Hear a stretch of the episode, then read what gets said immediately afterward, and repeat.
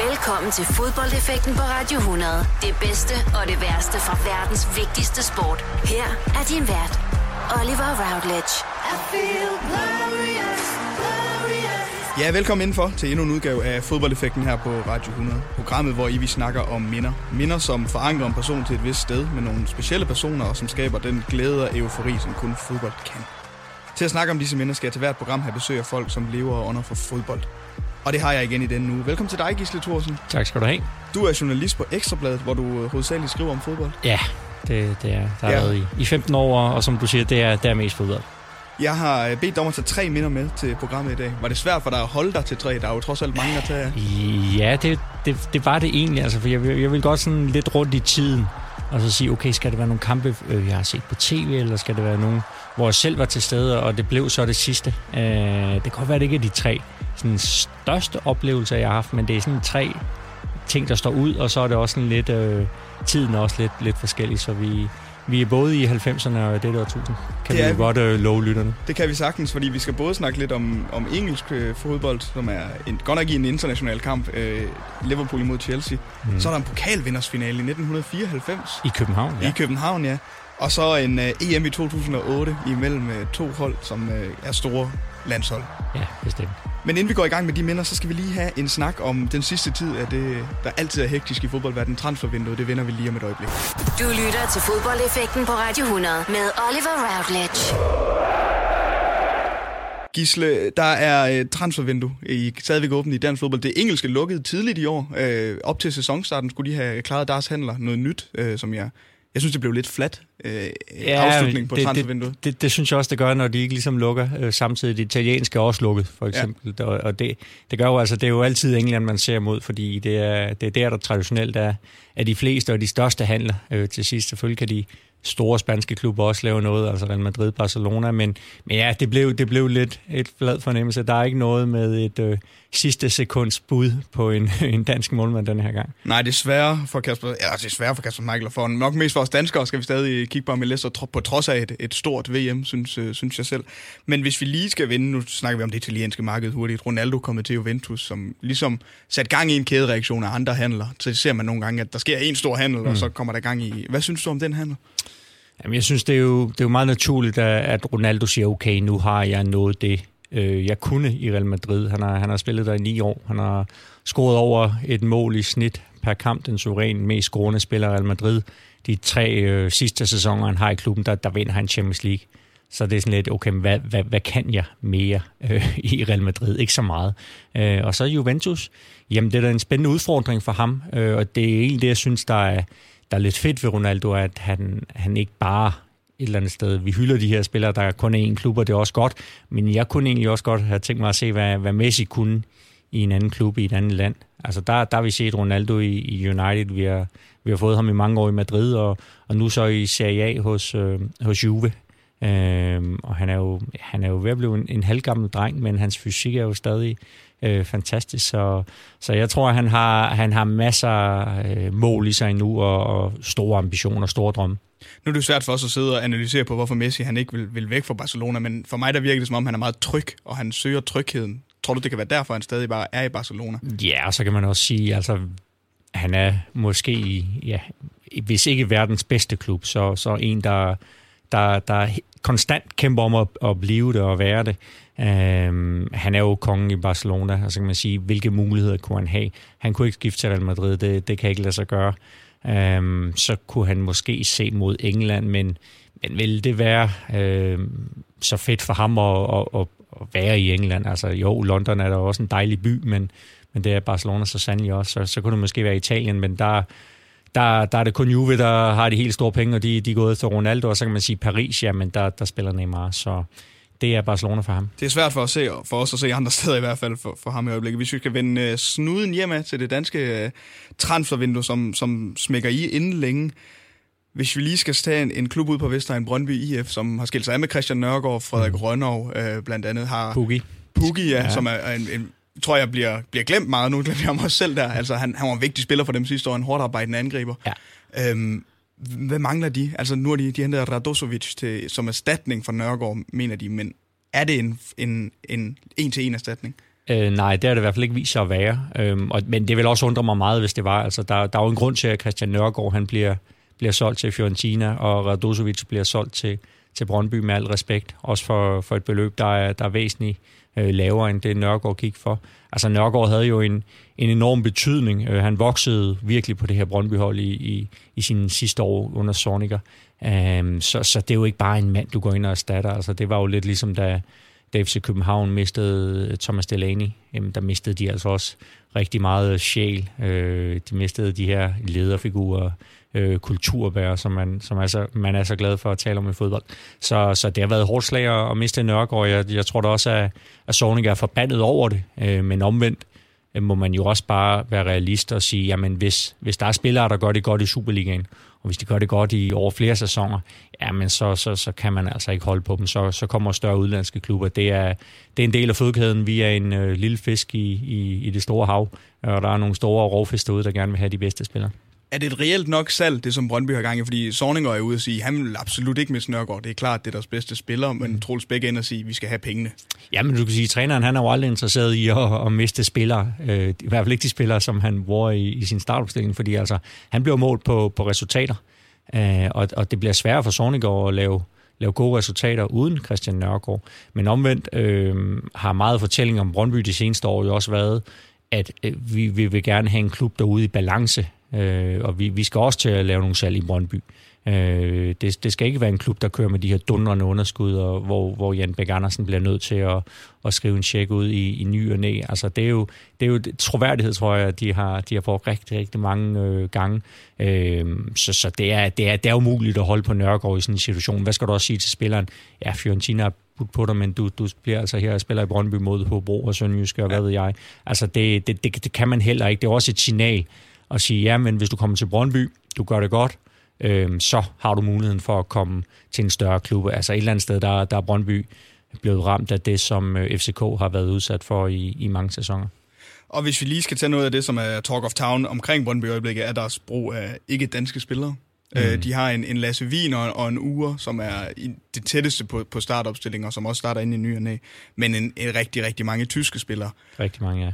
Øh, Sorning også selv ud at sige, jamen der er, ikke, der er ikke rigtig de rigtige danske spillere på markedet. Jeg vil gerne have danske spillere, men de er der ikke, og derfor søger han til Tyskland. Synes du, at der er danske spillere, som Sorninger ikke vælger og ikke kan få? Nej, det giver jo egentlig meget god mening ud fra, fra den logik. Altså Sorninger, han spiller øh, på, på den måde, han, han gerne vil. Altså der, der skal han have nogle spillere, som, øh, som har prøvet det, som er vant til det, og det kan man jo også se øh, på, på den måde, han, han øh, rekrutterer. Jamen han kigger mod mod de spillere, som han dels selv kender, men også øh, spillere, som har været øh, i klubber, der har spillet den form for fodbold, som Brøndby gør. Og det kan man sige, det har der jo ikke rigtig været tradition for i, i Danmark, så øh, på den måde, de spiller, der, der, der gør de jo også lige nu, at øh, det er svært at finde de her danske spillere. Så kan man sige, hvis de også skal finde de her danske spillere, og de skal spille med om guldet, som også er en ambition, jamen så er det jo kun for de største klubber, de, de kan hente, og, og der er ikke så mange, så skal man måske have dem hjem fra udlandet. Øhm, og så, så kan man jo lige så godt sige, jamen hvorfor ikke tage en, som, som kender lidt mere til den her form for, for spil. Og hvis vi lige skal hoppe væk fra Brøndby og over til ja, deres rivaler FCK, så har de en anden dansker rendende rundt på reserveholdet i øjeblikket, der hedder Baskim Kadri, som selv siger, at han, øh, han, kan, han vil gerne finde sig en ny klub, helst i udlandet, men der er altså flere danske bejlere til ham. Øh, AB har været nævnt, øh, AGF mangler også en, en, en mand, der kan afslutte. Mm. Hvad ser du ham? Skal, skal, skal han søge mod udlandet, eller skal han blive i Superligaen? Hvad synes du? Jeg vil sige, nu havde han jo faktisk øh, en god, i hvert fald sidste tid i, i Randers FC, hvor han øh, fik skåret nogle mål, og, og frem for alt fik øh, rigtig, rigtig meget spilletid, og det er jo det, han har, har manglet efter, efter de hårde skader, han har været igennem. Øh, der er ingen tvivl om, at han er, han er færdig i FC København, og man, man ikke regner med ham. Øh, lidt ligesom Tutu øh, til sidst, man heller ikke rigtig regnede med ham. Øh, så, så, så for Baskim handler det jo meget om at, at se, jamen, hvilke muligheder er der, øhm, og er det udlandet, er det, det er Danmark, det, det, det er svært at sige, men, men han skal i hvert fald til en klub, hvor han, nu ved jeg godt, at træner aldrig garanterer spilletid, men hvor sandsynligheden for at få rigtig, rigtig meget spilletid er rigtig, rigtig stor. Øh, han, han, han, han har ikke råd til at, at vælge forkert den her gang. Øh, så jo, jeg kunne da godt se ham i, i, i nogle af de klubber, du nævner. Fordi altså, han havde jo en, en tid i, i USA, hvor han blev, han blev udlejet for, mm. for FCK, men virkede heller ikke helt til, til at slå igennem der. Men som vi også snakker om i Randers, fik han spilletid, scorede nogle mål, lavede oplæg, altså, og så virker det bare som om, at han selv har et, et syn på, at han skal ud i verden, mm. frem for at måske slå igennem derhjemme igen. Ja, men det er også, jeg, jeg tror også, det kan være lidt svært, når man, når man har været i FC København, og så tage, tage skridtet ned, øh, for, fordi altså, du, du, det, er, det er bare ikke så fedt at spille i Randers, som det er i FC København. Hvis du har prøvet at spille i FC København, hvor du øh, kæmper mere om titler, hvor du er ude i Europa, øh, så er det måske bedre at sige, okay, men så, så tager jeg til udlandet, øh, og også får den oplevelse, der, der så ligger i det. Og så har vi en mand, en, en angriber, Niklas Bentner, som uh, render rundt i Norge i, i Rosenborg, skuffet over ikke at komme med til VM, men, men tog opgaven på sig og lykkeønskede alle de andre og, mm. og havde god stil der. Uh, de er i gang igen op i Norge. Tror du, han håber på at komme væk fra Rosenborg nu? Han er også ved at nå en vis alder, hvor han, hvor ja, han skal finde det, sin det, sidste klubber. Jamen, det, det, det tror jeg da også... Øh man kan sige, der er også sket en del ting i, i Rosenborg med et, øh, en, en trænerfyring og en ny træner til, og, og de er jo også handler jo også lidt og, og, og køber ind, øh, hvor han så har været også lidt, lidt småskadet, men han, han har jo ikke rigtig for alvor øh, scoret mange mål øh, inden for, for, for den seneste periode. Øh, men, men igen, så er det jo også, hvad, hvad mulighederne for Bentner? Altså det er jo ikke sådan, at de store europæiske klubber, eller de store, eller ikke engang de mellemstore europæiske klubber fra, fra de her mellemliga, de kigger mod Norge nødvendigvis. Altså det er, det er en liga på et, øh, på et lavt niveau. Øh, og, og man kan sige, når du ikke engang, hvis man kan sige det på den façon, øh, shiner i, i Norge, jamen så er der jo ikke noget, der tilsiger, at du, du vil gøre det i en større liga. Kan du se ham komme retur til dansk fodbold? Det har jeg meget, meget svært ved. Fordi altså, jeg tror også, Benten har været ude og sige, at det er kun FCK, der, der vil være interessant for ham. Øh, og jeg tror ikke, at Benten er interessant for FCK PT. Der er et stykke tid tilbage af transfervinduet nu, det plejer at være rigtig spændende, og øh, Monika, der kommer nogle handler på falderæbet, som vi, øh, vi kan se frem til. Om et øjeblik, der skal vi vende det første minde, som du har taget med i fodboldeffekten. Det er til EM 2008, den første kamp i, i gruppen imellem Holland og Italien, som er i en, en sprængfarlig gruppe i, i 2008. Det vender vi om et øjeblik. Du lytter til fodboldeffekten på Radio 100 med Oliver Routledge. Fodboldeffekten på Radio 100 i dag her besøg af journalist Gisle Thorsen. Og Gisle, vi skal til dit første minde. Det ja. er øh, Europamesterskabet i fodbold 2008. En kamp imod Holland og Italien. Ja. Første gruppekamp i deres gruppe. Ja. Du var selv til stede? Ja, jeg var dernede, ja. Jeg var der under, under hele EM. Og, og den der kamp, den, øh, det var, der sad og blev lidt forelsket i Holland. Ja, fordi det er jo altså det er en sprængfarlig gruppe i Frankrig, Italien, Holland, og så er der Rumænien, som, som muligvis er sorte for, men den er faktisk med at blive tre af Rumænien. Frankrig øh, scorer et enkelt mål ud i tre kampe mm. i, i den her gruppe og falder helt igennem. Men den her kamp, den vinder, hvad husker du den for? Fordi Holland vinder 3-0. Jamen, jeg husker den først og fremmest for, for alle de her hollandske fans og, og den der stemning, øh, der var. Det var i, i Bern, at de, de spillede, og, øh, og jeg boede i, i Basel under EM og, og, og tager et tog til Bern. Øh, og der er altså rigtig, rigtig, rigtig mange hollænder. Og jeg kan huske, at vi går over sådan en, en stor bro, der, der er i Bern, hvor de så alle sammen begynder at hoppe, og den der bro, den står bare, og der, der er altså rigtig mange meter ned. Så, så hele øh, atmosfæren, som, som de hollandske fans skaber, som, som de altid skaber, når de er med til, til store slutrunder, det, det var altså noget, der, der sådan, ja, det, det imponerede mig, og det var også sådan, det var EM, man mærkede der, ikke? Altså, når, når, du, når du er til de her store slutrunder og oplever folk fra, fra ja, forskellige lande øh, feste og have det sjovt. Øh, og, og der er bare nogle lande, der, som vi også så under VM, altså hvor det så især var sydamerikanerne, der, der, der satte kulør på Rusland, men der er altid nogle lande, der, der traditionelt bare har, har rigtig, rigtig mange fans med, og der er hollænderne et af dem, og, og de er jo alle sammen udklædte i, i orange, i de her orange farver, eller orange, men øh, orange bliver de jo kaldt Holland. Øhm, og, og, og de skaber bare en fest, og så, så går kampen i gang, og som du siger, det var en sprængfarlig gruppe. Det er, ja, Italien er jo øh, forsvarende verdensmestre, og, og Frankrig var jo også i øh, finalen der i, i 6, øh, og så har du så Holland, som øh, under Van Basten, som var blevet kritiseret før slutrunden for af blandt andet Johan Cruyff, øh, den her hollandske fodbold ypperste præst, øh, som, som jo havde en, en mening om alt, og i særdeleshed om, hvordan fodbold skulle spilles. Øhm, der var noget kritik af, at Holland ikke spillede hollandsk. Altså, det ikke var, det ikke var, det ikke var flot nok, men, men, men den der, jeg kan huske, nu er jeg også inde lige at læse og se, hvad, hvad skrev jeg egentlig om den kamp, at, at det var det var tulipanerne, der foldede sig ud, og det var altså total fodbold. Det var, det var helt fantastisk. Og jeg kan huske, at jeg, jeg møder Morten Olsen på, øh, på stadion. Øh, Danmark var jo desværre ikke med under, under den slutrunde, men han var dernede som... Øh, øh, altså, de har jo de her grupper af, af, af trænere dernede, som sådan for UEFA og jagttager og, og laver en, en teknisk rapport, og han var, han var også svært begejstret for den måde, som øh, Holland spiller på i den kamp. Altså, de... Øh, de, de, de splitter mad. Altså, det var, det, var, det var imponerende at se. Altså, nu kan vi jo også lige gå, gå gennem nogle af de navne. Altså, jeg husker især Wesley Snyder, der har en, øh, der har en forrygende kamp øh, og også score. Øh, Ruth van Nistelrooy. Øh, Giovanni van Bronckhorst. Rafael van der Vaart. Ja. Altså, det var altså et van der Sar i målet. Øh, så er de også nogle spillere, som er lidt mere altså arbejdsmænd. Øh, Nagel de Jong, Dirk Kuyt, øh, Poulerouche, ja. som, som, som var i Brøndby. Øh, Joris Matthijsen, André Øjer. Så det var sådan lidt et, øh, et, et sammensat hold, men jeg vil bare sige, at den der dag, der ramte de altså bare noget, og det var jo, ja, det var jo især Wesley Snyder, men også, også Van der Fart, og så havde de jo Van Nistelrooy til at, til at putte den i nettet. Altså, det var, det var Schneider på toppen. Altså, da han var på toppen, og hold da fast var, var han en, en god spiller i, i 8, og vel også øh, i 2010 også. Altså Når, som vi husker hans store sæson ja. der for Inter.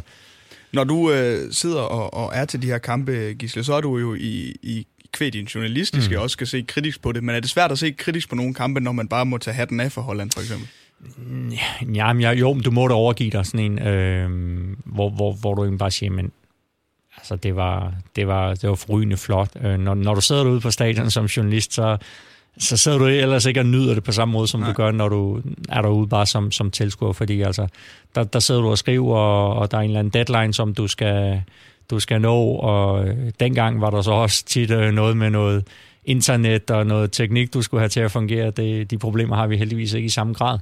Øhm, men, men, men der, der, der sidder du, hvis du skal være ærlig, så sidder du egentlig bare og håber på en, en rimelig hurtig afgørelse i, i sådan en kamp, så du kan skrive en, en fin reportage, så, der, så det ikke bliver ødelagt af et eller andet sidste minuts mål, så du, så du sidder der øh, et minut før du skal aflevere, skal til at skrive det hele om. Det, det kan være stressende, men, men her der var jo en, en, en hurtig afgørelse. Der var allerede i, i første halvleg, at, at hollænderne, de, øh, de kører de her italienere ud af banen, og, og, og de spiller jo godt i gruppen Holland. Øhm, altså møder de så, som jeg husker det, i en endestation, øh, Rusland, som, som spiller en forrygende kamp mod Holland, hvor man tænker, okay, nu var Holland favoritter. Altså møder de så det her russiske hold, og det var øh, vel den kamp, hvor øh, Arshavin han, han brød igennem på, på den internationale øh, stjernehimmel. Ja, de slår altså ja, Rusland slår, slår Holland ud, ud i kvartfinalen, efter Holland har vundet tre ud af tre mulige ja. fra den her sprængfarlige gruppe. Frankrig har de slået, Italien har de slået, og så, ja. så Rumænien. Men hvad er dit forhold til, til det hollandske landshold? Fordi det er jo et romantisk landshold. Altså, det er et, igennem tiden, synes jeg bare, at man altid snakker om det hollandske landshold som værende noget, noget specielt. Ja, men det er jo også det her, altså det her begreb totalfodbold. Øhm, og ja, nu, hvis, der, hvis der er ældre lyttere, det, det, det er der forhåbentlig, men, men så kan de huske øh, Holland i 70'erne med, øh, ja, 74 og øh, VM-finalen med, med, med Cruyff der mod, mod Tyskland, Vesttyskland, hvor de scorer i, i første minut, men, men taber 2-1. Øh, fire år senere taber til, til værtslandet Argentina, og efter forlænget spilletid. Altså det var jo det her hold, hvor man siger, jamen de spillede som om, at de var de bedste, og det var de nok også, men, men de vandt ikke, men man husker dem alligevel, og, og det synes jeg egentlig siger lidt, at, at der er altså indimellem, at vi husker de hold, der ikke vandt. Øh, Brasilien, i 1982 et, et helt forrygende godt hold. Altså, men, men de vandt ikke noget, men de vandt en masse hjerter.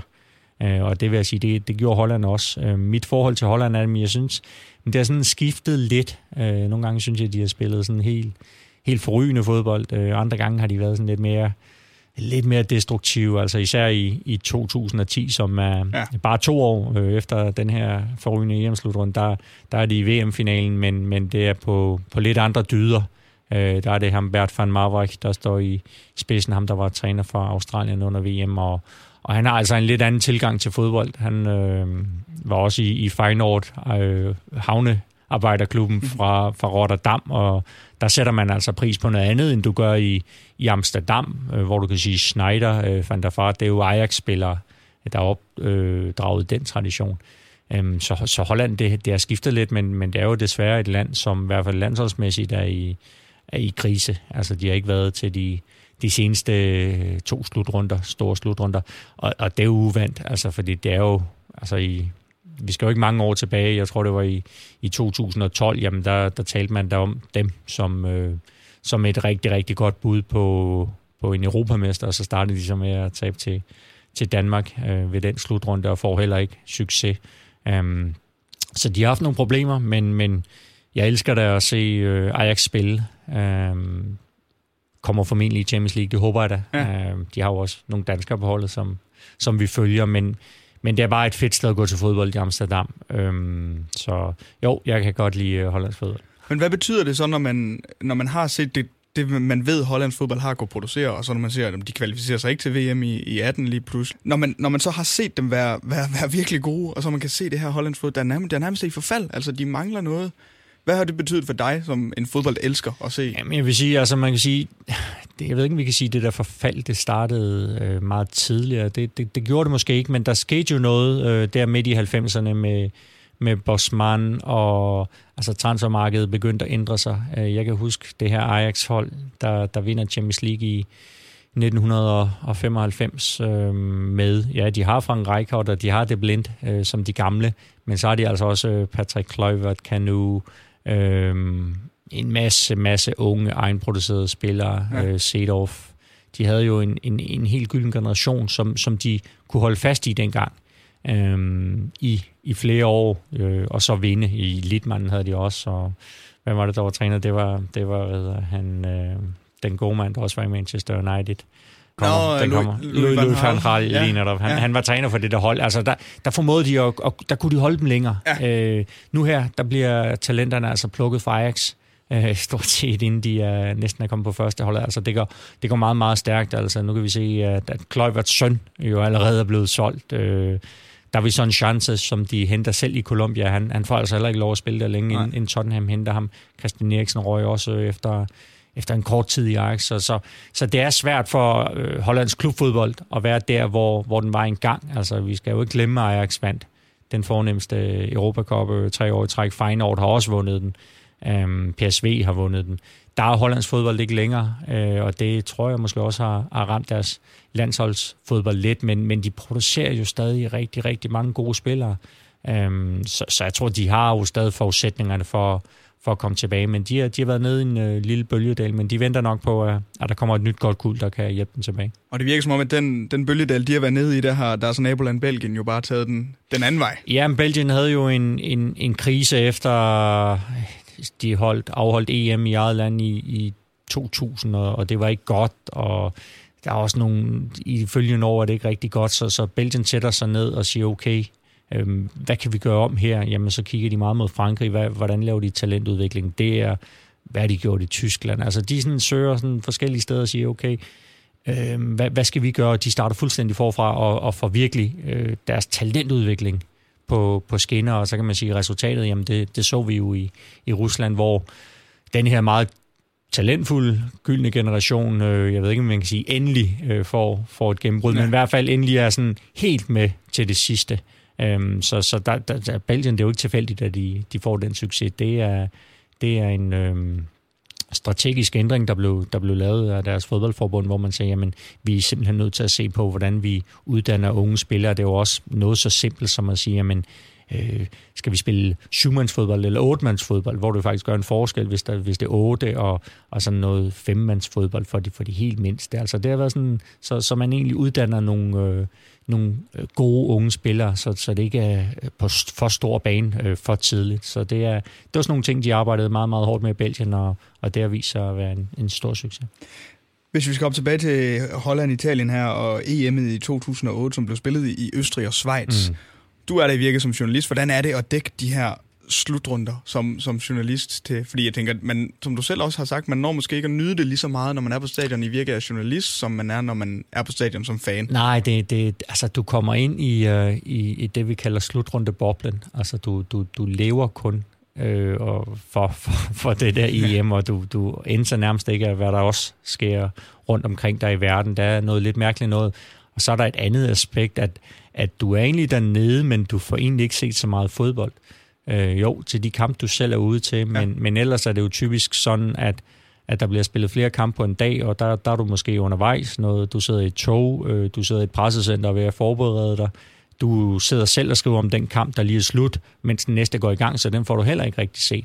Så, så det er sådan egentlig lidt, lidt underligt noget, at, at du er meget intenst i det, men, men samtidig der, der, der har du ikke det samme overblik egentlig, som du har, hvis du sad derhjemme i sofaen. Altså, jeg, jeg var til VM i Rusland også, øh, og jeg så der en del kampe på stadion, men, men, men på fjernsyn, der tror jeg, jeg kunne tælle det på, på, på en hånd, hvor mange kampe jeg egentlig så i, i de første tre uger. Ja. Og hvordan har du det med den her? Altså, det her var i Østrig og Schweiz, vi har set det VM i Rusland i år, men det næste EM, det jo, bliver jo en konstellation, som der ikke er set før, hvor vi lige pludselig skal, i stedet for et eller to lande rundt til adskillige lande i hele Europa. Synes ja. du, det klæder EM? Eller Nej, synes det, jeg synes, det er, det, det er frygteligt. Ja. Det er en, en frygtelig idé. Øhm, det, ja, det, for mig, der, der ødelægger det helt slutrunderne. For slutrunderne for mig, det er det der med at sige, jamen nu samles vi et sted.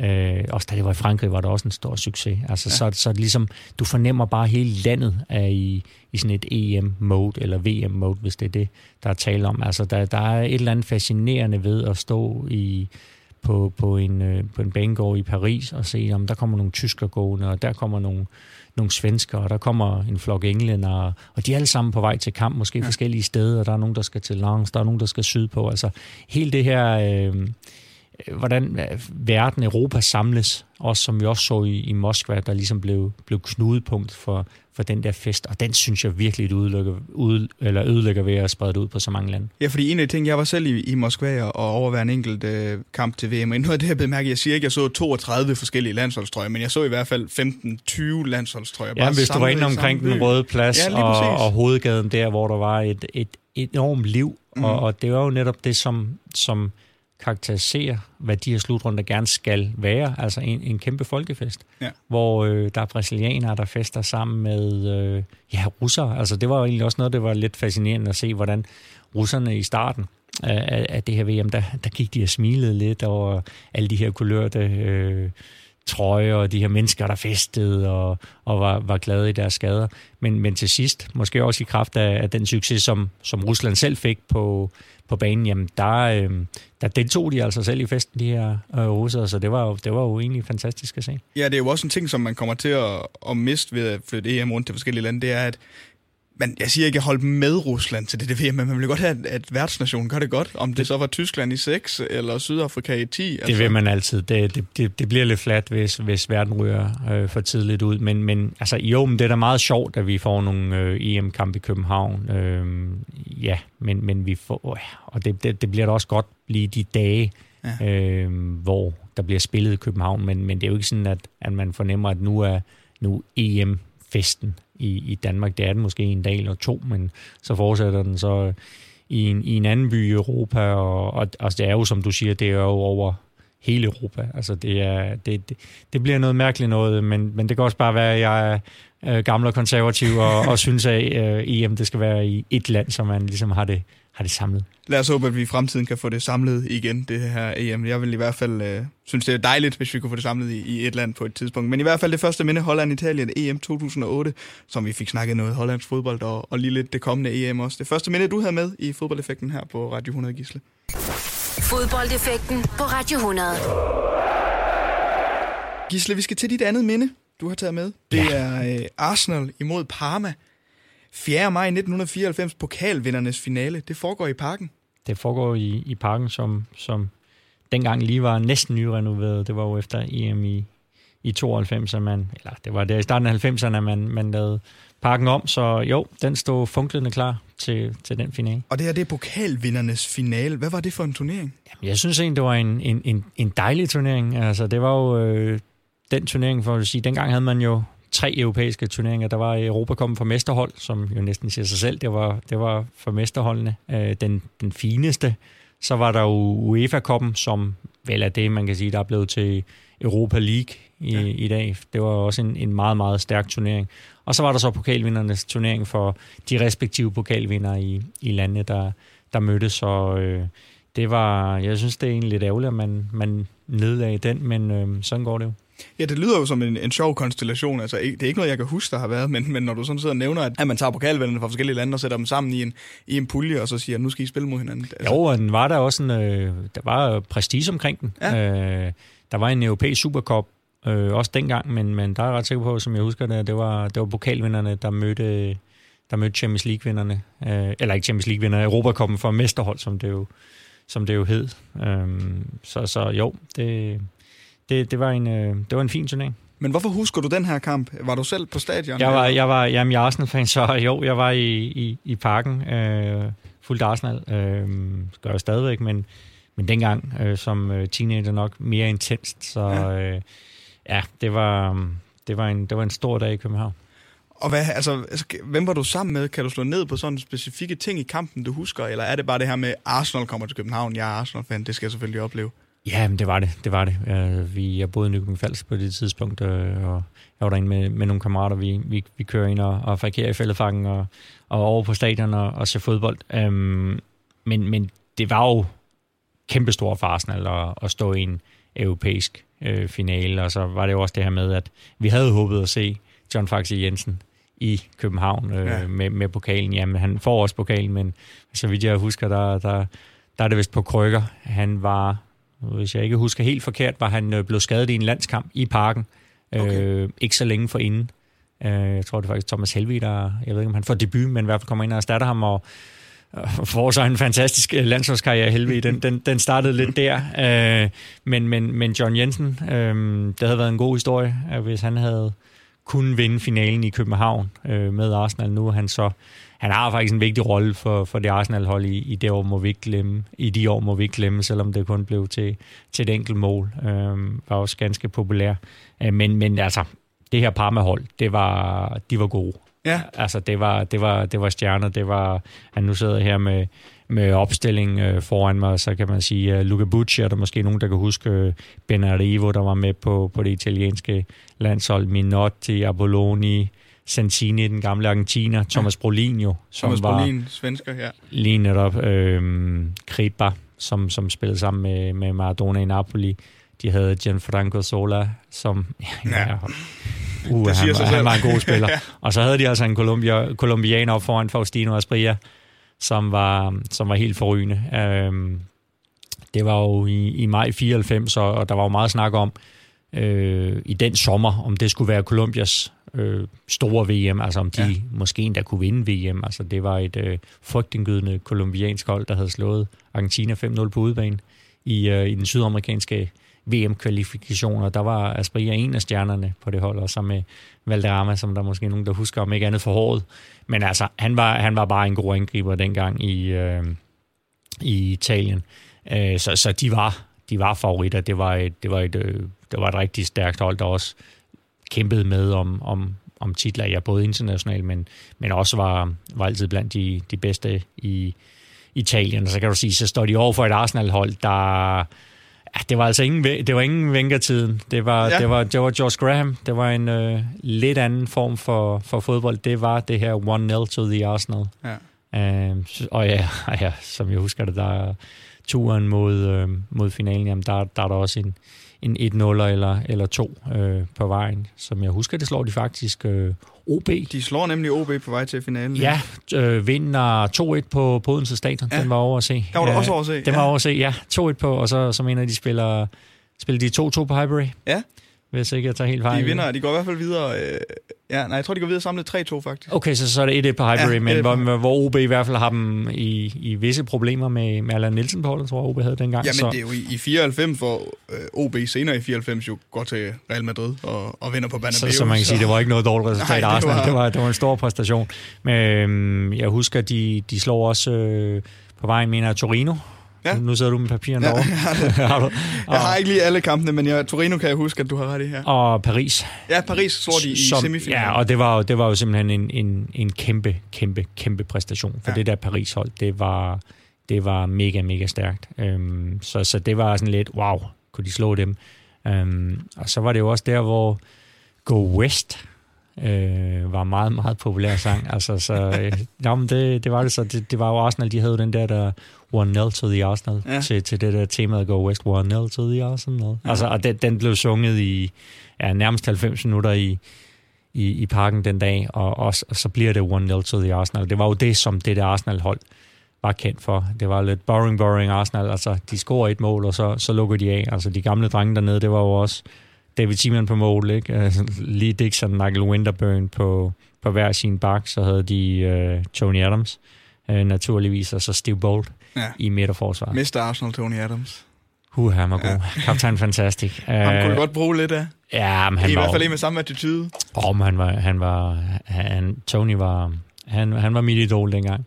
Men, men, men det der forsvar, altså, for folk, der har siddet og set engelsk fodbold dengang, de, altså når man siger Arsenals firebaklinje, så, så, så ved man godt, hvad man taler om. Det var jo, hvordan hed den her, øh, øh, den film, der kom øh, om øh, den engelske, meget humoristiske film om det her øh, mænd, der lige pludselig lavede deres eget, øh, skulle være stripper. Det kan jeg ikke huske. Kan jeg huske det? Med, med Hot Stuff, øh, hvor de så står og danser, hvor de så øh, siger, de, de har sgu lidt svært ved at koordinere det, de der fire mænd, ja. der skal, skal lære, hvordan man er stripper. Men så siger de, I skal bare gøre sådan om Arsenals øh, fallback line, altså det er frem på samme tid, ikke? Altså det var det, er sådan det, det der med at koordinere. Så der det var, var referencepunkt. Der var en referencepunkt ja. i, i den film, den, der var faktisk ganske populær der i 90'erne. Ja. Det var ikke nogen, øh, nogen, nogen dårlig film. øh, så man må sige, det fortæller lidt om, hvor meget Arsenal de... Øh, de, øh, ja, de satte et aftryk, og så kan man sige, så havde de, de havde så også en del arbejdsmænd på, på det der hold. Altså det, de, de manglede jo Ian Wright i finalen. Ja. Fordi når det var 1-0 til The Arsenal, så var det, så var det de, de fire, der jeg lige har nævnt, og, og Simon i målet, som, som sørgede for nullet, og så var det så en lang bold op til Ian Wright, og så måtte han så score det ene mål, der skulle til, og det, det kunne han, men han kunne også rave nogle gule kort til sig, den go right. Så, han var en uortodox angriber, Ian Wright. Men... Ja, men han var jo, ja, han var jo også helt, han var også en af mine, mine, øh, mine, mine store helte dengang. Ja. Øhm, bliver også den mest scorende spiller i Arsenals øh, historie. Jeg kan huske, han, han øh, river øh, den her trøje af, da han har scoret det her mål, hvor han slår øh, rekorden. Øh, og der havde de jo Nike som, som sponsor, så var det jo der Just Did It. Ja. Øh, og så, altså, det var, det var, det var skægt med Righty, men altså, hvis vi ser nogle af de andre spillere, de havde, øh, de havde Steve Morrow på, ja. øh, på midtbanen, nok mest kendt som øh, spilleren, som Tony Adams øh, et år forinden har, har tabt, da de fejrer... Øh, Liga Cup finalen sejren over Sheffield Wednesday, der, der skal Steve Morrow op på øh, skuldrene af Joan Adams ja. øhm, på Wembley. Og han falder så ned, og øh, ja, nu må vi ikke sidde og grine, men, men det går ud over hans kravben, så han, han brækker simpelthen kravbenet og det betyder, at han ikke kan være med i FA Cup-finalen kort efter, hvor de også skulle møde Sheffield Wednesday, hvor de vinder. Men det var jo sådan lidt, ja, at de, det var lidt, lidt uheldigt. Mr. Arsenal, der lige øh, leverer en... Ja, ja, og, lidt så, så, så havde de Ian Sally. Øh, der skal man nok være Arsenal-fan for, for at huske ham, men en af deres egen unge, som, som spillede nogle år på midtbanen, øh, Kevin Campbell. Havde de ikke også Paul Merson? Paul Merson, ham skal vi ikke glemme, med nummer ja. 10, han var jo han kreatøren, og så Alan Smith, som, ja. øh, som scorer målet i parken. Øh, ikke noget sådan fantastisk mål, men et, et udmærket skud uden for feltet, der, der, der suser ind. Øh, men ellers kan jeg bare huske, at det, det er Parma, der, der sidder på det, kombinerer. Og, øh, jeg kan huske, at Simon har en helt fantastisk redning på et frispark fra, fra Sola, hvor han vipper over muren, hvor Simon så lige får fingrene på, og hvor man står bag målet og siger, wow, hvad skete der der? Så, så det var det var lidt underdoggen der, der, der klarede den, men, men det var hele det der 1-0 til The Arsenal på, på temaet for Go West. Hvis ja. der, der er Brøndby-fans, der, der husker tilbage i tiden fra, fra dengang Brøndby øh, mødte Dortmund, også øh, midt i 90'erne, hvor ja. en sjældent gang det skete, at Brøndby faktisk blev sunget ud af eget stadion. Det er meget, meget sjældent, det sker. Det men, men de der Dortmund... Noget, de øh, nej, men de der Dortmund-fans, de stod altså og sang igen til, til uh, Go West, der, at uh, Super BVB i en, i en hel kamp. Så det, det var et eller andet, det, det, sådan, det sætter et vist aftryk. Og det er samtidig øh, en kamp imod italiensk og engelsk fodbold, det her. Mm-hmm. hvor står du i den debat? Nu siger du, du er Arsenal-fan, som, som muligvis mere engelsk mm. øh, fodboldelsker, mm. men, men mm. hvad synes du om de to forskellige øh, fodboldkulturer, der er der? Jamen, jeg elsker dem på hver, på hver sin måde. Øh, jeg har altid været meget fascineret af engelsk fodbold, og hele det der liv, der var omkring øh, stadion. Øh, men det var så også engelsk fodbold, inden det Øh, blev Premier League og russiske og arabiske ejere ja. og alt det her. Altså det var sådan lidt mere det der ægte, hvis man kan sige det på den fasong, engelske. Øhm, synes du, det er uschammerende med de her Jamen, jeg vil sige, jeg synes, det var sjovere før i tiden. Ja. Øhm, der, der, der var altså igen, når man nævner den der firebakklinje for Arsenal, og, og, og du kunne gå tilbage, så kunne du se Matthew lidt til shit, der var i ja. Southampton. Altså, det kan også godt være noget med ens tid, at, at man er, det tror jeg også har noget at sige, at man har også været inde og sige, jamen, øh, når, når du spørger forskellige folk i forskellige aldre, hvem er verdens bedste fodboldspiller, så vælger de typisk en som ham, ham der satte det der aftryk på dem, da de var øh, børn eller unge. Øhm, og, og, og der, jeg var jo vokset jo op med, med engelsk fodbold, øh, ligesom så mange andre med, med tipslørdag, øh, hvor, hvor man lå der og så skulle se noget, øh, øh, en eller anden obskur idrætsgren først i, øh, ja. i, i sportslørdag, inden vi så kunne få den der kamp klokken 4 øhm, og sad og, og, og fulgte med i den. Så, så jeg voksede op med engelsk fodbold, øh, så, så det fylder meget, men så samtidig der er det også, da italiensk fodbold jo lige pludselig øh, kommer ind på, på det danske marked med TV2, mm. der køber rettighederne til det. Det har været sidst i 80'erne, hvis ikke jeg sådan husker helt for, forkert, med sådan 8-89 deromkring. Øh, da, da Napoli er rigtig god med Maradona, du har øh, Milan med, med de tre hollænder, Rijkaard, ja. Van Basten og Gullit. Øh, og der kan jeg altså også huske de der søndag eftermiddag med, øh, med italiensk fodbold. Det var, der var også noget der, og der kom jo samtidig de her samlealbum for, for italiensk fodbold, som jo også fylder lidt for, for børn. Det gjorde det også dengang. Men, men der, der skete noget, og, der, og man kan også bare sige, de største stjerner omkring der 90, øh, de var i Italien. Du har Milan, der vinder Europa kommet for mesterhold i, i, i de år, øh, 89-90. Øhm, du har øh, Inter, som, øh, nu talte vi om de tre hollænder lige før, der, der, har, der har tre tyskere, Andreas Breme, Lothar Matthäus, øh, Jürgen Klinsmann. Ja. Altså, det, det er verdensmester, de har. Du har Rudi Føller i, øh, i Roma, du har Karl-Heinz Riedle i Lazio, Thomas Doll, øh, Lazio. Altså, der samlede man bare de store stjerner i Italien. Så øh, bliver Premier League jo øh, startet der i starten af 90'erne, øh, og så sker der noget. Så, så, så begynder de at, at rykke mod England stille og roligt, ja. øh, de engelske klubber, for rigtig, rigtig mange penge kvæg deres øh, tv-aftale og så, så begynder øh, trafikken at gå lidt den anden vej. Men der sker jo også noget med det her, de engelske ja, tv-aftaler og, og en masse penge. Det betyder også bare, at der ikke er ret mange engelske spillere, der kommer ud og oplever andre ligaer. Hmm. Fordi vi ser jo den her tid, hvor, hvor, hvor Italien er stor, altså en Paul Gascoigne øh, spiller også i, i Napoli. Eller, Lazio, Lazio, Lazio han kom derned, ja. Og øh, hvad hedder han, Lineker har været i Barcelona og spille, ikke? Altså, jo du ser bare ikke nogen engelske talenter nu tage ud i verden på samme måde, som, som man Nej, gjorde men englænder har, altså man sige, hvis, hvis man går lidt tilbage i tiden i, i, i 60'erne og sådan noget, der var, der var også spillere fra, øhm, fra England, der var, der var i Italien, ja. altså der, hvor Italien, der havde også rigtig, rigtig mange penge, og, og England, der var vist også lidt omkring, øh, de slogs lidt med, hvor meget øh, spillerne egentlig kunne øh, tjene. Der var sådan et maksimum på. Ja. Øh, og det vil sige, hvis de skiftede til Italien, jamen, så kunne de tjene en hulens masse øh, penge der i, i 60'erne. Der var John Charles, The Gentle Giant, tror jeg, han blev kaldt. Der var der nede, øh, altså der var flere øh, britiske spillere, der tog ned. Men, men ellers, som du også er inde på, jamen engelske spillere, de, de tager sjældent til udlandet. Ja. Øh, jeg, jeg ved ikke helt, hvad det er. Øh, om der, øh, de virker heller ikke til at være så gode til at, at tilpasse sig og at lære sprog, men det er jo også sådan, hvis du tager over og, og, og, og taler med englænder og siger, jamen, ja, hvor, mange, hvor mange sprog taler, taler du? Taler måske kun et. Ja. ja, ja, der er måske en lille smule spansk, ja. eller, ja. eller, eller lidt fransk, eller lidt tysk, men, men, men, men det er bare lidt det her med, jeg ved ikke, om, det, om man kan sige, det, det ligger i kulturen, men, men, men i hvert fald i fodboldkulturen har, har de har ikke haft det der gen at sige, hov, jeg vil ud og opleve en anden kultur. Det har mere været, jamen, jeg er da glad for at være i England, og, og så spiller det selvfølgelig også ind, at, at, at pengene er så store. Ja, det er nemlig blevet en, en pengemaskine, Premier League og, mm. og engelsk fodbold generelt. Om det, om det så hedder Championship, så ser du stadigvæk uh, beløbssummer, som man ikke ser i ja, de, ja, ja, men de det er sådan, at du, du, du kan jo undre dig over, at, at, nu kan du se, at har Liverpool lige solgt Danny Ings for, for 20 millioner ja, pund, eller noget ja, af den stil, ikke? En, jo... en, mand, en mand uden korsbånd. Altså, det er, det er, det er lidt specielt.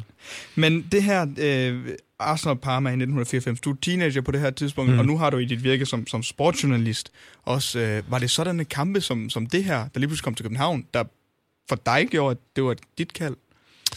Nej, det, det, det, det tror jeg egentlig ikke. Altså, øh, eller det var det ikke. Jeg fulgte Arsenal også, øh, også før det, også i, i, i start 90'erne og, og, og slut 80'erne. Jeg kan jo, det var også en af de kampe, jeg overvejede. Mm. og jeg kan da huske, da Arsenal vinder mesterskabet i, i 89, som vel er den mest dramatiske afslutning nogensinde på, på, på den bedste engelske række i England, altså hvor Liverpool jo i, i 70'erne og 80'erne var holdet i England. Øh, kæmpe magtfaktor, vinder også europæiske titler på stribe øh, med Jan, Jan Mølby med i, i det 89, men, men Arsenal skal, skal møde Liverpool i, i sidste runde på, på Anfield, okay. hvor Liverpool ikke havde, så vidt jeg husker, tabt i, i over 50 kampe, men, men var, var, var virkelig stærke. Arsenal skal altså vinde 2-0 på Anfield for at vinde mesterskabet øh, på målscore foran foran Liverpool, og som bare sige, jamen, vinde 2-0 på Anfield, det var, det var, det var stort set umuligt. Det var der ikke mange, der troede på, men, men, men de tager det op og, og kommer, kommer foran 1-0. Jeg tror, det er Alan Smith, der, der, der scorer, som, som også scoret i 94. Også scoret i 94, ja. Lige netop. Øh, sympatisk mand, som, som siden har fået en fin mediekarriere også. Ja. Um, og, og så scorer de jo så øh, i sidste minut det her Michael Thomas mål, som er jo blevet sådan helt ikonisk, altså scorer i sidste minut i, i ja, den sidste kamp ja. øh, mod holdet, som man tager, tager mesterskabet fra. Det er jo, ja, det er jo, det er jo det der, som man, man skriver, skriver bøger og laver film om, og, og der må jeg jo godt anbefale Fever Pitch, som øh, Nick Hornbys øh, glimrende, glimrende bog, øh, som også blev filmatiseret, som, øh, som øh, ja, handler om, om, hvordan det egentlig er at være, være fodboldfan. Men, men der er 89 sådan, ligesom referenceramme det lyder 89 som en vildere udgave af Citys første titel, da de nubber den på ansigtet af. Det var også fordi, meget vildt, men... Fordi, fordi at det er imod Liverpool simpelthen. Lige netop, og, og det er den her sådan umulige mission, Arsenal ja. er på, og der var altså også gået nogle år. Øh, det var, Arsenal havde senest vundet mesterskabet i, i 71, øh, så, så de havde altså ventet 18 år på, på det her øh, ligaguld, øh, og, og, og så henter de det mod Liverpool, som, som jo, ja, de var jo bare der er en grund til, at Liverpool... Øh, er der så mange mænd over, over 40 år i dag, der holder med Liverpool? Det var altså, fordi de var, de var, de var helt små ja dengang i 70'erne og 80'erne, hvor Liverpool vandt alt. Og, og det er jo sådan med, med børn, det ved man, at øh, de kan godt lide at holde med dem, der vinder. Man kan kun tænke på, hvad det har været for en fest for Arsenal-fans i Liverpool den aften. Ja, det var puha, og i London også. Ja, men i hvert fald et, et, et super fedt øh, fodboldminde, det her Arsenal-Parma, 4. maj 1994, hvor, hvor du er på stadion, og øh, fandt sted på dansk jord mm-hmm. også. Tusind tak, fordi du havde taget det med til øh, fodboldeffekten, Gisle. Om et øjeblik, jamen der skal vi vende det sidste minde, som du har taget med, som også er imellem øh, to engelske hold, men øh, den her gang er det Liverpool og Chelsea, vi skal snakke om. Fodboldeffekten på Radio 100. De største og de værste øjeblikke i fodboldhistorien.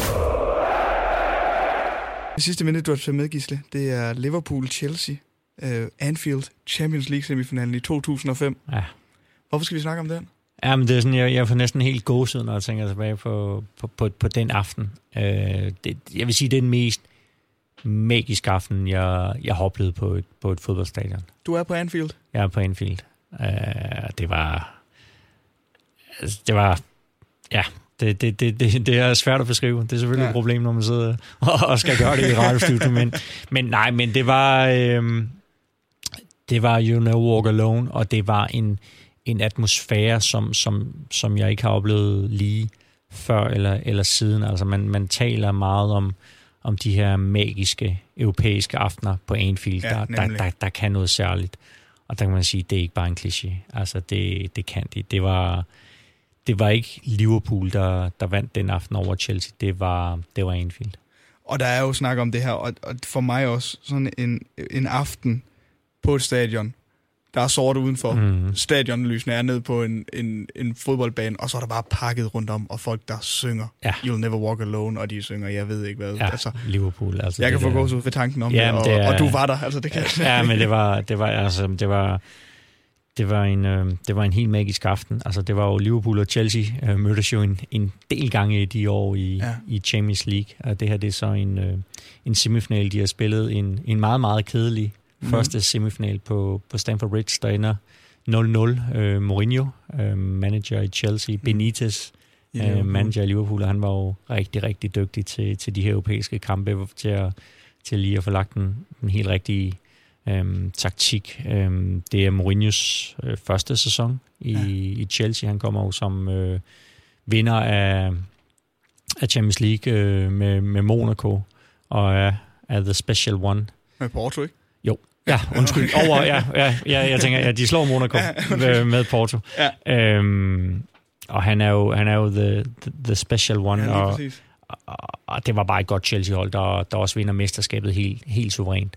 Ja, fordi ja. inden den her kamp, så, så øh, har jeg læst frem til Liverpool, de var 33 point bag ved Chelsea i, mm. i ligaen. Ja, men det der Chelsea, jeg tror, de, jeg tror kun, de taber en kamp ja. hele, øh, hele den sæson. Øhm, og sætter vist også en eller anden rekord for, for det hold, der har lukket færrest mål ind i Premier League, på, i hvert fald på det værende tidspunkt. Peter Cech i, i målet. Øhm, det er et, det er et frygtindgydende Chelsea-hold, som, som i hvert fald på papiret var, var væsentligt stærkere end, end Liverpool. Men hvad er det så Liverpool, de gør på den her aften? Fordi nu har jeg sagt målet i citationstegn, ja. som Luis Garcia... Spøgelsesmålet, ja. spøgelsesmålet Luis Garcia. Uh, det er jo det Mourinho, der, der, der, der kalder, kalder det her mål, uh, spøgelsesmålet, og, og, og stadigvæk gør det den dag i dag, hvis du spurgte ham. Um, et, jeg ved ikke, om vi siger et, et, et, et, et, et kludmål, men det er sådan, jeg mener, det er Galas, der får, får sparket væk. Ja. Øhm, så er det bare, om det er på stregen, eller det er, det er lige bag stregen. Øhm, men, men jeg tror altså, det er, det er The Cop, der, der suger den der bold ind i, uh, i netmaskerne. Um, og, og det er meget tidligt i kampen. Uh, som, Efter som tre minutter? Lige netop. Ja. Um, og Liverpool har, har runden før slået Juventus ud, som ja. også, der var jo også overset den første kamp, hvor de vinder, uh, vinder 2-1. Uh, Juve med Zlatan blandt andet. Altså dengang Juve var, ja, det er de også nu rigtig gode, ja. men det var inden de lige måtte en, en, en, en tur ned i, i de lavere rækker, efter, ja, efter hvor der lige var lidt der var en sag. En sag. øhm, men, så, så det var jo i, i forvejen en, en, en kæmpe overraskelse. Øhm, og også måden, de faktisk øh, er runden før, må det have været, hvor de, de møder Olympiakos og øhm, taber 1-0 i Grækenland og, og bagud 1-0 på Anfield. Ja. Og vinder så øh, 3-1 Øh, og den sidste scoring af, af, af Steven Gerrard, der med sådan helt karakteristisk, hvor han pumper den ind langt ud fra. Som man selv nævner værende det vigtigste mål, han har scoret i, i sin Liverpool-karriere, det der Olympiakos-mål. Ja, altså der, der, der, så, så der, eventyret var ligesom i gang. Altså fortællingen var der øh, for, for det her fuldstændig undertippede Liverpool-hold, der, der mod alle odds øh, kommer i, i, i semifinalen og så også ja, videre i, i finalen, og der kan vi jo nok også snakke om lidt, hvad der, hvad der sker. Men, men, men først den her øhm, semifinal, hvor, hvor de jo kommer tidligt foran, men, men ved også, at, at Chelsea bare skal score en gang, så, så er det... Så er det farvel. Ja, så er det i hvert fald dem, der er i finalen ja. på, på, på reglen om flest scorede udbanemål. Og, og, og Chelsea, de, de, de presser jo voldsomt i, ja. i anden halvleg. Ejjo Gudjonsson har en, en gigantisk mulighed, men, men det var det var sådan en, en, en dag eller en aften, hvor Liverpool de slogs, og, og det gjorde tilhængerne også. Altså det var, det, de, de bærer dem de bærer dem simpelthen igennem. Øh, jeg kan huske en Jamie Carragher, der, der kaster sig ned og, og blokerer den ene vanvittige bold efter den anden. Altså, øhm, Steven Gerrard, der var der øh, helt vildt. Øhm, for Chelsea var, det var et bedre hold, men, men heldigvis øhm, er det ikke altid sådan, at de, at de bedste spillere vinder. Øhm, og det, det, det, var, ja, det, var, det var fedt at mærke den der energi, der var i luften på Anfield. Altså den der, fordi Liverpool også har den der tradition med de europæiske aftener. Ja. Øhm, det betyder så meget for, for fansene, så det er også som om, at, at, at når, når, når lyset tændes, som du beskriver på sådan en mørk aften, så sker der også noget med, med, med tilhængerne, så, så er de altså også et niveau øh, eller to bedre, end de plejer at være. Og heldigvis bliver jeg nødt til at sige som fodboldelsker, øh, var det Liverpool, der gik videre til finalen. Ja, det kan du sige, for det, det er måske også fordi, vi ved, hvad der så sker siden. ja, nemlig. Men, men, men jeg vil sige, det der Chelsea-hold, det var også, øh, det var også øh, hammerende godt. Ja. Altså Lampard, Terry, øh, Makalele har de vel også. Drogba. Drogba, øh, har de ikke også Robben i, jo, i den jo, periode. Han, spiller ikke, han spiller ikke den her kamp. Ja, han har nok været skadet, ja, det, det, det var han ofte. Øh, Gudjonsson... Øh, Ja, tjek på mål, som vi nævner. Tjek, altså. tjek på mål, øh, og så nogle af de der gutter, som øh, Mourinho også havde taget, taget med sig fra, ned fra Porto, øh, ja. Ricardo Carvalho. Øh, der, var, der, var, der var kvalitet over hele linjen. Øh, men man kan så sige, at, at Chelsea vinder jo så også øh, altså mesterskabet øh, det år, jo, måske et lille plaster på såret, øh, eller et stort plaster på såret. Det var vel første gang siden øh, 50'erne, at, at de, øh, de vandt et mesterskab. Ja. Øh, og de får jo så også øh, selv lov til at vinde øh, Champions League med, med lidt forsinkelse. Før kampen er Mourinho ude at sige til The Guardian, at de kan spille fuldstændig uden pres, fordi uanset hvad, vil de vende tilbage til, til London som mm. helte på mm. den her sæson, mm. fordi de havde gjort noget fuldstændig ekstraordinært. Mm. Øhm, ja, og det, det gjorde de jo så, vendte tilbage som helte, men desværre ikke som en Champions League finale deltager. Nej. Øh, det er Liverpool, der skal møde Milan. I det er fem. Liverpool, der skal møde Milan i finalen. Øh. Hvad, var, var du der også? Ja, jeg var i Istanbul. Nej, uh, ja, det var, det var en god kamp. Men jeg vil sige, det er, som jeg plejer at sige, det er den bedste kamp, jeg har været til, jeg ikke har set fordi det var, det var så...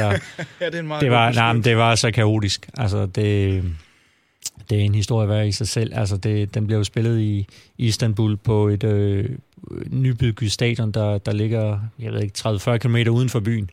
Øhm, uden øh, noget offentlig transport derude sådan rigtigt. Okay. Og der var vist kun én vej med, med noget, der ligner et spor i hver retning. sådan føltes det i hvert fald øh, som var fuldstændig også nybygget. Jeg tror, de, de lavede det sidste asfalt dagen før. Så det var et, øh, det var et kaos. Altså folk, de brugte timer på at komme derud, og jeg kan huske, vi, mig og nede med en kollega, vi bliver øh, står ud af bussen til sidst, da vi nærmer os stadion, fordi den, den rykker sig ikke. Det minder lidt om... Øh, sådan en øh, bjergvej øh, på, på Alpe d'Huez under Tour de France, når man, når man ser de der billeder af ja. alle de biler, der skal enten op eller ned fra bjerget. Der skete ingenting. Altså, vi, vi, vi tager vores tasker og, og begynder at løbe det sidste stykke op, og jeg kan huske, vi overhælder en ambulance med blink. Det, det, det siger lidt om øh, det siger lidt ikke om hvor stærkt vi løber, men hvor, hvor langsom øh, trafikken. Fordi vi, altså, vi var, vi var lidt sent på den også, selvom vi var taget afsted i god tid. Ja. Øh, men, men vi når derud i tide. Øh, men der er også der er sådan meget kaotisk også omkring øh, med, med hele stadion, og, og dengang, der kunne du også, også snakke om noget, noget internet, der ikke sådan var helt udbygget. Så det, er det sådan, kunne jeg godt forestille mig. Man, man sidder med, en af de der helt, helt gamle telefoner, hvor du skal koble op via dem i sådan en modem, og så skal du håbe på, at der ikke er nogen, der ringer til dig, for så ryger forbindelsen. så det var... Og, og så det her med, at øh, Milan, øh, med alle, alle de stjerner, de har, øh, kommer, kommer tidligt foran ved, ved Maldini. Ja. Øh, og fører Første jo, minut eller sådan noget. Ja, det var det, vist det hurtigste mål, der er scoret i, ja. i en Champions League-final, og altså, det var jo det var et hold med ja, i øh, Shevchenko, øhm, ja, Gattuso. Altså, de havde jo... Jon Dahl skal vi heller ikke glemme. Jon Dahl på, på bænken kommer ind og scorer i, scorer i strafsparkskonkurrencen. Ja. Øhm, men, men det var jo bare et Milan-hold, som var det, de var Europas bedste. Øh, og der er mange øh, fortællinger om den finale. Altså, der er jo blevet skrevet bøger om den finale. Øh, om hvad der skete. Altså, der er jo de her snakker om, at, at Milan-spillerne nærmest allerede fejrede den her triumf, da de går, går ned til pause foran 3-0, og, og, og, og, så, så, så man jo talt meget om, hvad sker der egentlig i Liverpools omklædningsrum i de der 15 minutter, hvor, hvor Gerrard jo også holder en, en, en brandtale, øhm, og, og samtidig med, at, at tilskuerne på stadion begynder faktisk at synge You Never Walk Alone, Liverpool-tilhængerne. Ja. Så der sker et eller andet der, og, og så kommer de, ja, de, de 5-10 mest vanvittige minutter i, i international fodbold, tror jeg nogensinde, øh, hvor, hvor Liverpool øh, i løbet af, ja, jeg tror, der er spillet en time, øh, så står den 3-3 i, i den finale. Øh, Gerrard øh, scorer, og Smiser scorer, og så det sidste, det er... Xabi Alonso, der han, brænder han, han brænder en straffespark på, ja. på de, der følger sig selv op og, ja. og scorer. Øhm, og så, åh, oh, Liverpool var tilbage, men, men igen så Milan, de, wow, de, de, de finder også tilbage og, og er det bedste hold. Øh, jeg husker en, øh, at Dudek dernede i målet har en helt vanvittig redning på Shevchenko ja. øh, til sidst, hvor man tænker, okay, hvad, hvad skete der der? Og så øh, i straffesparksromancen, hvor han jo også står som med, med, med de her øh, ben, øh, svejer, svejer ja. øh, ligesom øh, Bruce Grobbler gjorde det, da, da Liverpool vinder en, Europacup-finale i 1984 oh, fed, øh, fed reference. mod, øh, mod Roma ja. i, i Rom, men der, der var Grobbler, som, ja, hvis, hvis, man, hvis man fulgte engelsk fodbold i 80'erne, så ved man, hvem Bruce Grobbler var. Ja. En, uh, skal vi ikke bare kalde ham en ekscentrisk målmand, øhm, som, som, som, som, ja, som var meget, meget underholdende og, at, at se på. Øhm, havde også sin, øh, sin dårlige kampe, men, men, men han redde Liverpool den der, det, det gør Dudek så også øh, i, i den der straffesparkskonkurrence, og Liverpool vinder, vinder Champions League med, med Jimmy Traoré på holdet. Det, er, det var en præstation. Det var en præstation, og altså en straffesparkskonkurrence, de, de vinder på, hvor vi får nævnt Jon Dahl Thomas, som mm. scorer. Liverpool scorer på deres forsøg. Øhm, Jonas Thomasen scorer, scorer også på sit forsøg, mm. men her er Dudek, der bare rider dem videre. Det bliver Shevchenko, som brænder det Ja, den, den store stjerne, ja. som jo var... Øhm,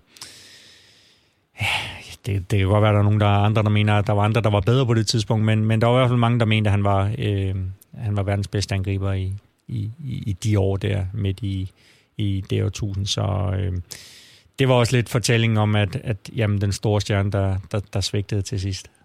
Og det er bare til dato en af de bedste finaler nogensinde, synes jeg. Ja, det er det. Altså, det er jo altid, når, man, når, når der sker de der sådan lidt vanvittige comebacks i, i fodbold, så, så laver man jo referencer og siger, okay, hvad, hvad, hvad er der ellers sket? Og så det der, det står meget højt på listen, ja. øh, ligesom øh, Manchester Uniteds øh, finale comeback mod Bayern München ja. i, i Champions League-finalen i 1999 hvor, hvor, hvor ja, Michael, Michael og company er jo bagud 1-0, da kampen går ind i, i tillægstiden, og ja, Ole Gunnar Solskjaer, som du nævner, og Teddy Sheringham, ja. indskifterne, der, der får det hele til at vinde, ikke? I, ja, det var I Fergie Time.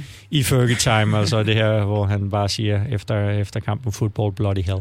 Ja. Altså, som også er blevet sådan et begreb, ikke? Altså, fodbold, ikke? Altså, det er jo, ja, det er det spil, der, der bliver ved med at give man kan ikke skrive det, og det er også det, man elsker. Altså, det, det er verdens bedste sport. Ja, men det er jo netop at sige nogle gange, hvor, hvor, hvor du siger, jamen, ikke engang en, en fantastisk forfatter kunne have skrevet et manuskript, der, der ramte på den måde Nej. at sige. Nogle gange, der, der, der oplever du ting, som siger, men det, det, det, det kan ikke passe. Nej. Men, men, men det gør det. Det er fantastisk, og altså Liverpools uh, Champions League-sæson i 2005, en, en helt enorm præstation, de er ude i at vinde, og så bliver det bare de er smukke billeder af at se klubkoryfærer.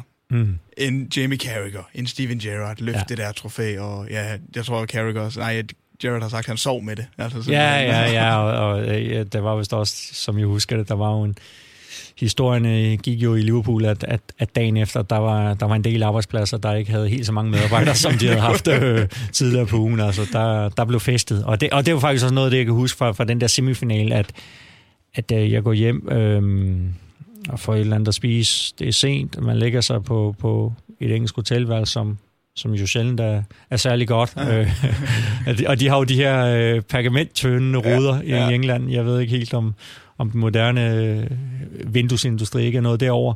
Men du kan jo høre alt, hvad der foregår nede på gaden, og, og, og du ligger bare der, og, og, og så hører du jo bare fans, der kommer tumlende rundt, og så bare synger den her Fields of Anfield Road, mm. og altså hele de der Liverpool-sange, der egentlig bare giver genklang hele natten. Ja det er jo også bare sådan at sige, ja, det, var, det, det, det fortæller så meget om, om den betydning, som, som fodbold har. Ja, og specielt i Liverpool, som bare specielt er en fodboldby. Jeg havde fornøjelsen af at være i Liverpool øh, i efteråret sidste år, mm. hvor man bare, altså, du kan bare mærke, det, det lever under de simpelthen bare for. Ja, altså, jamen, det er jo også det, og når du kommer op til Anfield og, og, og går ind på, på øh, popperne, der ligger der på hjørnet, altså ja. den der sang, der er, og, og det er jo faktisk også noget, det er rigtig godt kan lide ved engelsk fodbold, det er jo øh, den sangskat, der er, øh, og den humor, der er i, i deres sang, den er, den er simpelthen uovertruffen. Altså, det er, det er, det er helt vildt, hvordan de kan, de kan, de kan ramme den. Ikke? Øh, også faktisk meget, meget stor selvironi. Ja.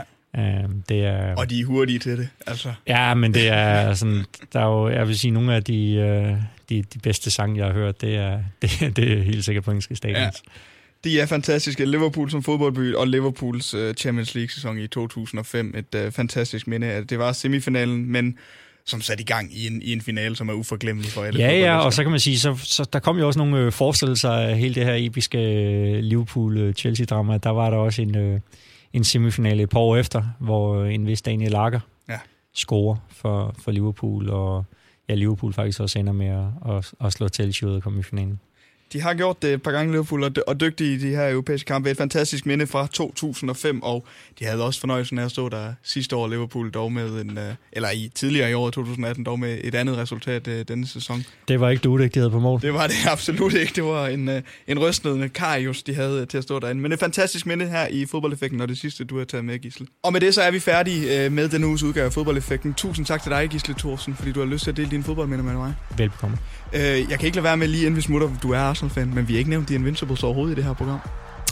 Nej, det, det, det har vi ikke, men, men vi kunne også godt have talt, talt lidt om dem, øh, hvordan de... Øh, de burde jo også have været i, i en Champions League-final, men, ja. men, men rører ud til, til Chelsea den sæson med, med, med Grønkær og ja, og som, ja, så, så er vi så tilbage ved lidt det her Mourinho, fordi de ryger så ud, så vidt jeg husker, det Chelsea til Monaco, som så taber til, ja. til Mourinhos uh, Porto i finalen i 2004. Det kan vi lave et helt program om The Invincibles, men det har været en sand fornøjelse at have dig med til at snakke om fodboldminder. Det er tydeligt, du elsker fodbold, og du har været til mange slutrunder og har flere dejlige minder fra verdens dejligste sport.